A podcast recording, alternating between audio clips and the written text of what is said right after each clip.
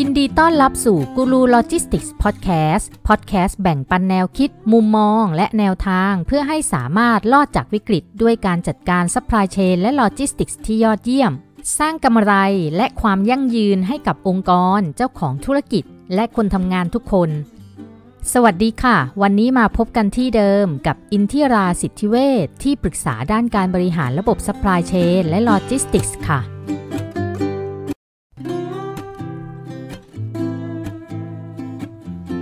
มีบทความนี้ค่ะมาจาก World Economic Forum เรื่อง Four Questions You Need to Ask of Your Post-COVID-19 Supply Chain ค่ะ หรือว่าคำถาม 4 ข้อที่คุณควรต้องหาคำตอบกับ Supply Chain หลังการเกิดโควิด -19 ค่ะ เชื่อว่าหลาย ๆ คนก็คงอยากรู้แล้วก็สงสัยว่าไอ้หลังโควิด -19 แล้วเนี่ย Supply Chain และ Logistics จะเป็นยังไง เพราะการเกิดสถานการณ์โรคระบาดของโควิด -19 มา มันทำให้สป라이แล้วก็ดีมานมีการเปลี่ยนแปลงไปอย่างมากใช่ไหมคะ ไม่ใช่แค่ในไทยเท่านั้น แต่มันทั้งโลกเลยล่ะ ที่เห็นได้ชัดก็คือสินค้าฟุ่มเฟือย แล้วก็ความบันเทิงนอกบ้านที่ก่อนจะเกิดโควิด -19 นั่นน่ะมันเป็นอะไรที่คนชื่นชอบกันมากเลย อย่างการนั่งกินกาแฟชิลๆนอกบ้านเนาะ อันนี้เห็นชัดเจนสุดๆ เพราะมีการเกิดขึ้นของคาเฟ่เยอะแยะมากมาย ที่แบบเชิญชวนให้ลูกค้าไม่เพียงแค่การกินกาแฟ แต่มันคือการไปถ่ายรูปเช็คอินเพื่อลงโซเชียลหรือว่าถ่ายรูปตามมุมต่างๆ ให้ได้รูปสวยๆ มาอวดกันบนโซเชียลพวกนี้เชื่อว่าหลายๆ คนก็เคยทำแบบนั้นใช่ไหมคะ ส่วนตัวก็เป็นหนึ่งในนั้นนะคะ ไปที่ร้านคาเฟ่สวยๆ แล้วก็ไปสั่งกาแฟ แล้วก็ไปถ่ายรูปตามมุมสวยๆ มาลงใน Facebook อะเนาะ เมื่อมันมี demand มากขึ้น มันก็เลยมีคนสร้าง supply เพื่อมาตอบสนอง demand ที่มันเพิ่มขึ้นมาก โดยเฉพาะปี 62 ก่อนเกิดโควิดใช่ไหมคะ ซึ่งช่วงนั้นเนี่ยร้านคาเฟ่แทบจะเรียกว่าครองตามเมืองใหญ่ ๆ เพียบหนึ่งในสถานที่ที่ต้องไปเช็คอินเวลาไปเที่ยวต่างจังหวัด ไม่ใช่แค่สถานที่ท่องเที่ยวตามธรรมชาติ หรือว่าสถานที่ท่องเที่ยวที่สร้างเป็นจุดแลนด์มาร์กประจำจังหวัดแล้ว แต่ว่ามันรวมไปถึงการไปเช็คอินตามร้านกาแฟดัง ๆ ของเมืองนั้นๆด้วย แต่พอโควิด -19 มา การงดนั่งตามร้าน การต้องสั่งกลับบ้านอย่างเดียว มันก็ทำให้เกิดเหตุการณ์ช็อกกับกระแสเหล่านี้พอสมควรใช่ไหมคะ กิจการร้านคาเฟ่ที่มีเงินทุนหนาๆ เงินเก็บยังเลี้ยงตัวเองได้ หรือว่ารู้จักการปรับตัวเองให้เข้ากับสถานการณ์ ก็ยังพอเอาตัวรอดแบบถูๆถอยๆในช่วงแรกๆเนาะ กิจการที่ต้องปิดตัวลงไปก็ยังไม่มาก แต่โควิดมันไม่จบ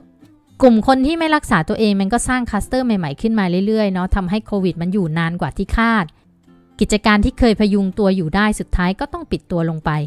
ในความโชคร้ายมันก็ยังมีความโชคดีสำหรับบางกิจการใช่ไหมคะ ที่ตอนเกิดโควิด -19 เนี่ยไอกระบวนการหรือว่าระบบเก่าๆที่มันไม่สอดคล้องให้รอดจากโควิด ก็ตายจากไป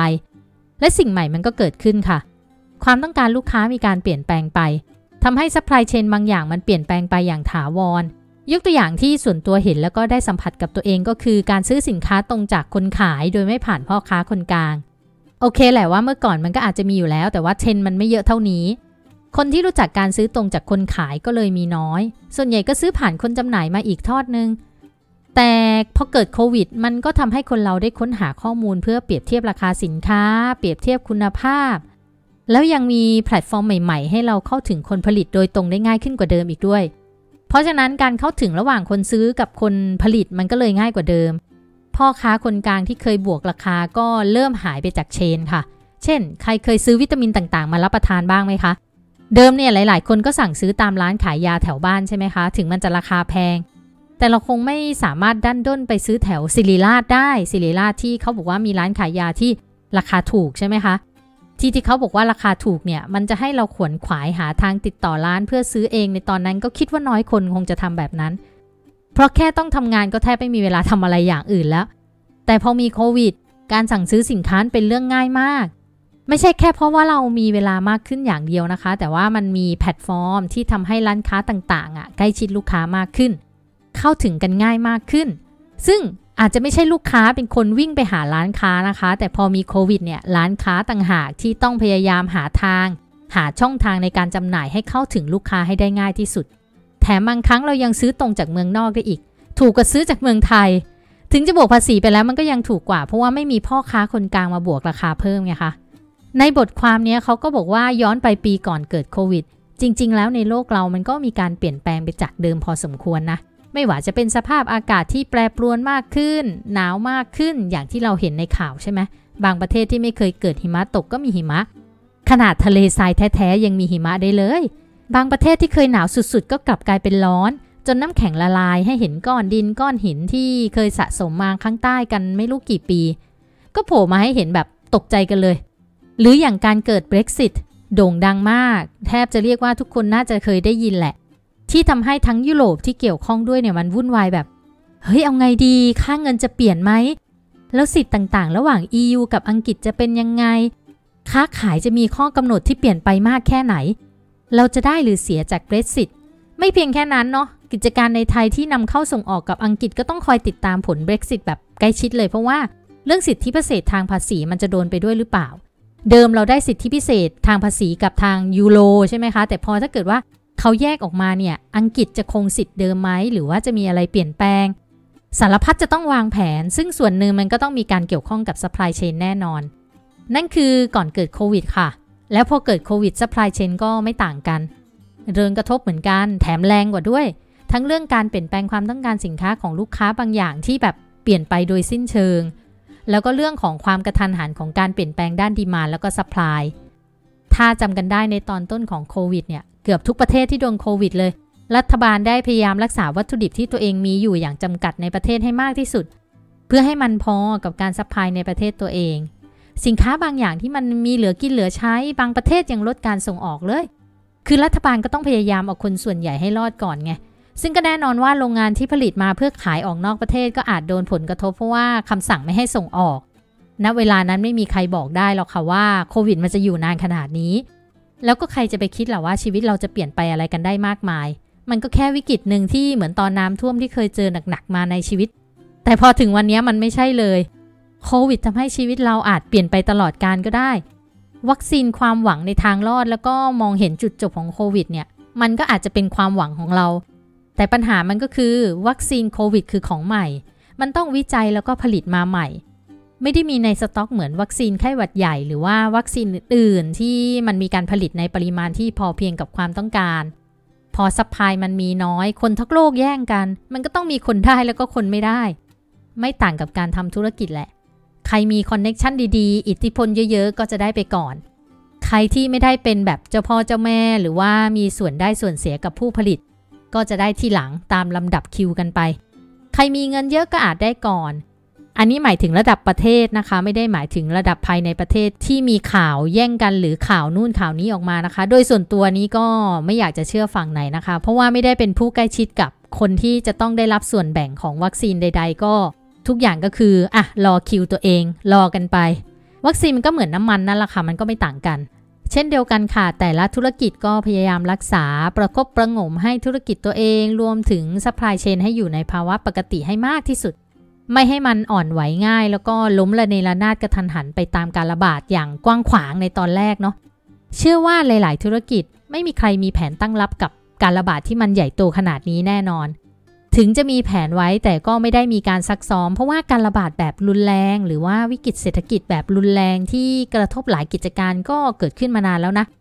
อย่างต้มยำกุ้งนี่ก็ผ่านไป 20-30 ปีมาแล้วใช่ไหมคะแต่สุดท้ายมันก็ต้องปรับตัวเองให้เข้ากับสถานการณ์ให้เร็วที่สุด ใครปรับตัวได้เร็วก็จะอยู่รอดต่อไปได้ ใครทำตัวเองได้แข็งแกร่งยาวนานก็จะรอดจนจบวิกฤต ไม่แค่ธุรกิจเท่านั้น มันก็ยังมีผลกับคนทำงานด้วย ที่ต้องปรับตัวเองให้อยู่รอด คือถ้าบริษัทอยู่รอดได้ ลูกจ้างก็อยู่ได้ ทุกคนเลยต้องร่วมมือกัน โดยเฉพาะถ้าบริษัทต้องเลออพนักงานบางส่วนออกเนี่ย คนที่เหลือก็ต้องช่วยกันทำงานทำอะไรในบริษัทได้ก็ต้องทำ จะมาเกี่ยงว่าตัวเองทำงานเป็นแค่บัญชีให้ไปช่วยแพ็คของไม่ได้ มันก็ไม่ใช่ที่แล้วค่ะ พนักงานบัญชีอาจจะถูกขอให้ไปช่วยส่งของให้ลูกค้าก็เป็นได้นะ ทีนี้พอ demand กับ supply มันดูไม่สมดุลกันกับสินค้าเกือบทุกอย่างไปหมดทั่วโลกเนี่ย ทุกคนก็อยากรู้ว่าเมื่อไหร่มันจะจบ แล้วความต้องการของลูกค้าที่เปลี่ยนไปเปลี่ยนมาไม่แน่นอนเนี่ย เมื่อไหร่มันจะกลับมาสู่ภาวะปกติ supply ที่ตอนนี้มันไม่พอ มันทำให้ต้นทุนสินค้าแพงขึ้นเนี่ย มันจะพอเมื่อไหร่ ราคาสินค้าที่มันราคาแพงขึ้น เพราะว่าวัตถุดิบมันหาไม่ได้หรือสินค้าหายากเนี่ย มันจะกลับไปราคาเดิมก่อนเกิดโควิดไหมคนงานที่ติดโควิด หรือว่าแรงงานต่างด้าวที่เคยแอบจ้างมาผิดกฎหมายเนี่ย มันจะทำยังไงถ้าเราจ้างอีกไม่ได้กำลังการผลิตที่เคยผลิตได้จะน้อยลงแค่ไหน ถ้าไม่มีแรงงานผลิตมาทำให้ หรือเมื่อไหร่เราจะได้กลับไปทำงานบัญชีเหมือนเดิม ไม่ต้องช่วยออกมาส่งของแบบนี้นี่คือคำถามทั้งหลายที่ทุกคนก็อยากรู้ ในบทความนี้เขาก็บอกนะคะว่าโควิดไม่ได้เป็นวิกฤตเดียวที่มีผลกับ supply chain ทั่วโลกค่ะ แต่ตอนเกิดน้ำท่วมในบ้านเราตอนปี 54 หรือว่าตอนเกิดสึนามิที่ฟุกุชิมะจนทำให้โรงไฟฟ้านิวเคลียร์พัง แล้วก็ปล่อยกัมมันตรังสีออกมา อันนั้นก็ส่งผลกับซัพพลายเออร์ผู้ผลิตชิ้นส่วนอิเล็กทรอนิกส์แล้วก็ชิ้นส่วนยานยนต์ไปกับทั่วโลก supply ไม่มาหรือว่ามาช้ากว่าที่คิดไอ้ระบบ just in time หรือว่าระบบ lean inventories มันก็ทำไม่ได้ เพราะว่าของมันไม่มาตามแผน ทำให้ผลิตไม่ได้เกิดสต็อกขาด ใครสั่งสต็อกได้ก็รีบสั่งมาเก็บไว้ก่อนเพื่อป้องกันการขาดสินค้า จากเหตุการณ์เหล่านี้เนี่ยโดยเฉพาะโควิด -19 มันก็ทำให้มันถึงเวลาแล้วค่ะที่แต่ละกิจการต้องมาทบทวน supply chain ของตัวเอง แล้วทุกคนที่เกี่ยวข้องก็ควรคิดวิเคราะห์ด้วยเช่นกันค่ะว่า supply chain ที่ไม่ใช่เพียงแค่ในวงกลมของบริษัทแค่นั้นและ แต่ยังรวมถึงวงโคจรของโลกด้วย และนี่ก็คือคำถามเกี่ยวกับกลยุทธ์ supply chain ที่ควรต้องหาคำตอบค่ะ คำถามแรกก็คือ is it time to further diversify my supply chain ถึงเวลาแล้วหรือยังที่เราต้องปรับ supply chain ให้มีความยืดหยุ่นแล้วก็หลากหลายได้ เขาบอกว่าให้ดูเมื่อตอนต้นโควิดที่จีนปิดประเทศปิดโรงงานอะ่ะ มันทำให้เกิดอะไรขึ้นกับ supply chain บ้าง วัตถุดิบไม่มาตามกำหนดใช่ไหมคะ อย่างบ้านเราเนี่ยปกติเวลาวางแผนสั่งซื้อวัตถุดิบจากจีน เราต้องวางแผนล่วงหน้าอย่างน้อย 15-45 วัน ตามแต่ระยะเวลาของการขนส่งจากจีนมาไทยใช่ไหมคะ แต่พอมันเกิดเหตุการณ์กระทันหันเนี่ย วัตถุดิบที่มีมันไม่พอผลิตไปอีก 15-45 วันตามระยะเวลาขนส่งที่เรากำหนดไว้ได้ จะให้สั่งเพิ่มมันก็สั่งไม่ได้แล้วไงเพราะว่าโรงงานปิด ตอนนั้นก็แบบโหจ้าละหวั่นเลยในการหาซัพพลายเออร์อื่นมาแทน หรือที่เห็นได้ชัดมากที่สุดก็คืออุตสาหกรรมสินค้าทางการแพทย์อย่างหน้ากากอนามัย เจลล้างมือโรงพยาบาลที่เดิมใช้ในปริมาณหนึ่งก็ต้องหามาเพิ่มใช่ไหม จะหาที่ไหนได้ตอนนั้น วุ่นวายสุดๆ อันนี้มีเขียนเล่าไว้ในหนังสือรอดทุกวิกฤตด้วยการจัดการ supply chain ค่ะ ทั้งเรื่องดีมาน versus supply แล้วก็เรื่องผลกระทบจากวิกฤตกับ supply chain ค่ะ ใครยังไม่ได้อ่านก็สั่งซื้อมาได้นะคะ ราคา 250 บาทค่ะ inbox มาที่เพจกูรูโลจิสติกส์ได้เลยในหนังสือยังมีแนวคิดแล้วก็แนวทางในการจัดการ supply chain ทั้งการจัดการคลังสินค้า การจัดการขนส่ง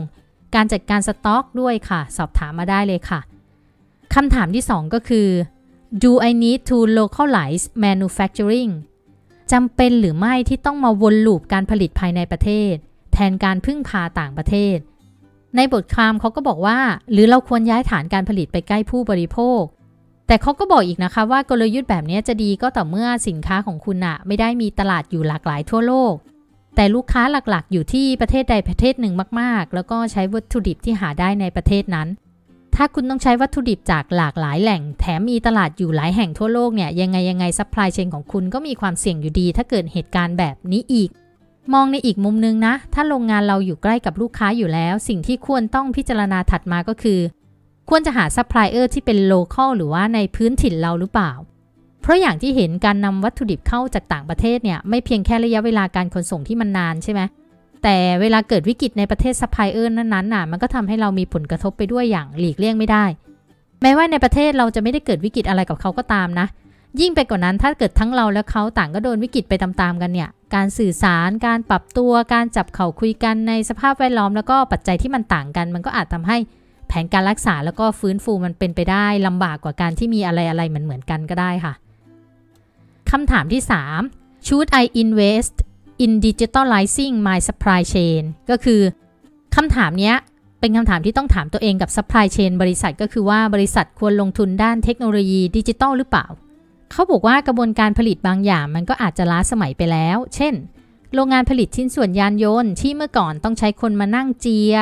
มานั่งขัด ก็ใช้เครื่อง CNC ตัดออกมาตามแบบได้เลย เพียงแค่สั่งแล้วก็ควบคุมด้วยคอมพิวเตอร์เท่านั้น เช่นเดียวกันค่ะ ในคลังสินค้าก็ไม่จำเป็นต้องมาถือกระดาษไปหยิบสินค้า แค่ใช้มือถือเครื่องเดียวก็สามารถทำทุกอย่างได้ทั้งหยิบ จัดแล้วก็บันทึกรับเข้าจ่ายออกได้เลย การลงทุนในเทคโนโลยีก็คือการปรับกิจการให้สอดคล้องกับการเปลี่ยนแปลงของโลกที่มีแต่จะล้ำไปข้างหน้านะคะ ถ้าเพียงแค่เราคิดว่าใช้คนทำงานก็ได้ไม่เห็นต้องเอาเทคโนโลยีมาใช้เลย เวลาเกิดวิกฤตแบบโควิดอีกเนี่ยเราก็อาจจะมีความเสี่ยงแล้วก็ลำบากอีกก็ได้นะคะ คำถามก็คือเราจะยังรักษากิจการเราให้อยู่รอดตลอดไปท่ามกลางการเปลี่ยนแปลงของชีวิตประจำวันกับเทคโนโลยีที่เข้ามาทดแทนได้หรือเปล่า ถ้ารักษาเนี่ยเราจะรักษาอยู่ได้นานแค่ไหนคำถามสุดท้ายก็คือ Can I make my supply chain more customer focused เราควรพิจารณา supply chain ของเราให้มุ่งเป้าไปที่ตัวลูกค้ามากกว่าตัวสินค้าเราหรือเปล่า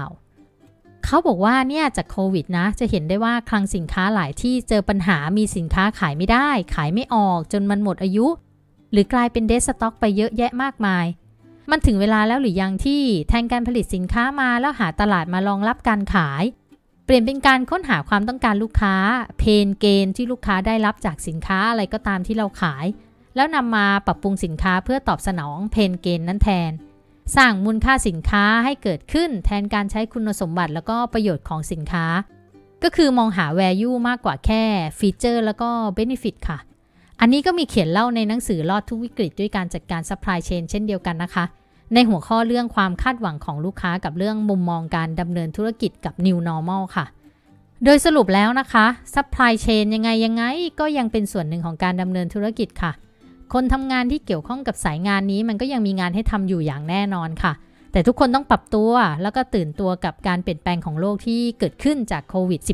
-19 เจ้าของกิจการผู้บริหารก็ควรจะหันมาพิจารณาระบบ supply chain ขององค์กรตัวเองให้มากขึ้น ไม่เพียงแค่มุ่งโฟกัสไปแค่การขายแล้วก็ประสิทธิภาพการผลิตเท่านั้นนะคะหรือไม่ใช่การมานั่งตัดเพาะต่อว่าตำหนิติเตียนทุกสิ่งอย่างรอบตัวที่ทำให้ธุรกิจพบกับความลำบากค่ะ เลิกคิดเลิกต่อว่าเลิกบน่น แต่ให้มามุ่งหาหนทางปรับปรุง แล้วก็พัฒนาระบบ supply chain logistics ในองค์กรนะ เพื่อรับมือกับทุกวิกฤตที่มันจะเกิดขึ้น ตามชื่อหนังสือที่แนะนำไว้เลยค่ะว่ารอดทุกวิกฤตด้วยการจัดการ supply chain ที่ยอดเยี่ยมค่ะ ถ้าคุณชอบเรื่องราวที่ได้นำมาเล่าให้ฟังในวันนี้ฝากแชร์ต่อให้ด้วยนะคะ เพื่อให้คนอื่นๆ ได้ประโยชน์กับมันด้วย แล้วก็เป็นกำลังใจให้กับคนทำค่ะ สำหรับวันนี้กูรูโลจิสติกส์พอดแคสต์ต้องไปก่อนค่ะ แล้วพบกันใหม่ในตอนหน้านะคะ สามารถติดตามฟังกันได้ทางพอดแคสต์และ YouTube Channel ชื่อช่องว่ากูรูโลจิสติกส์ค่ะ หรือติดตามข่าวสารความรู้เทคนิคอื่น ๆ กันได้ทาง Facebook Fanpage กูรูโลจิสติกส์ค่ะ แล้วพบกันใหม่ค่ะ สวัสดีค่ะ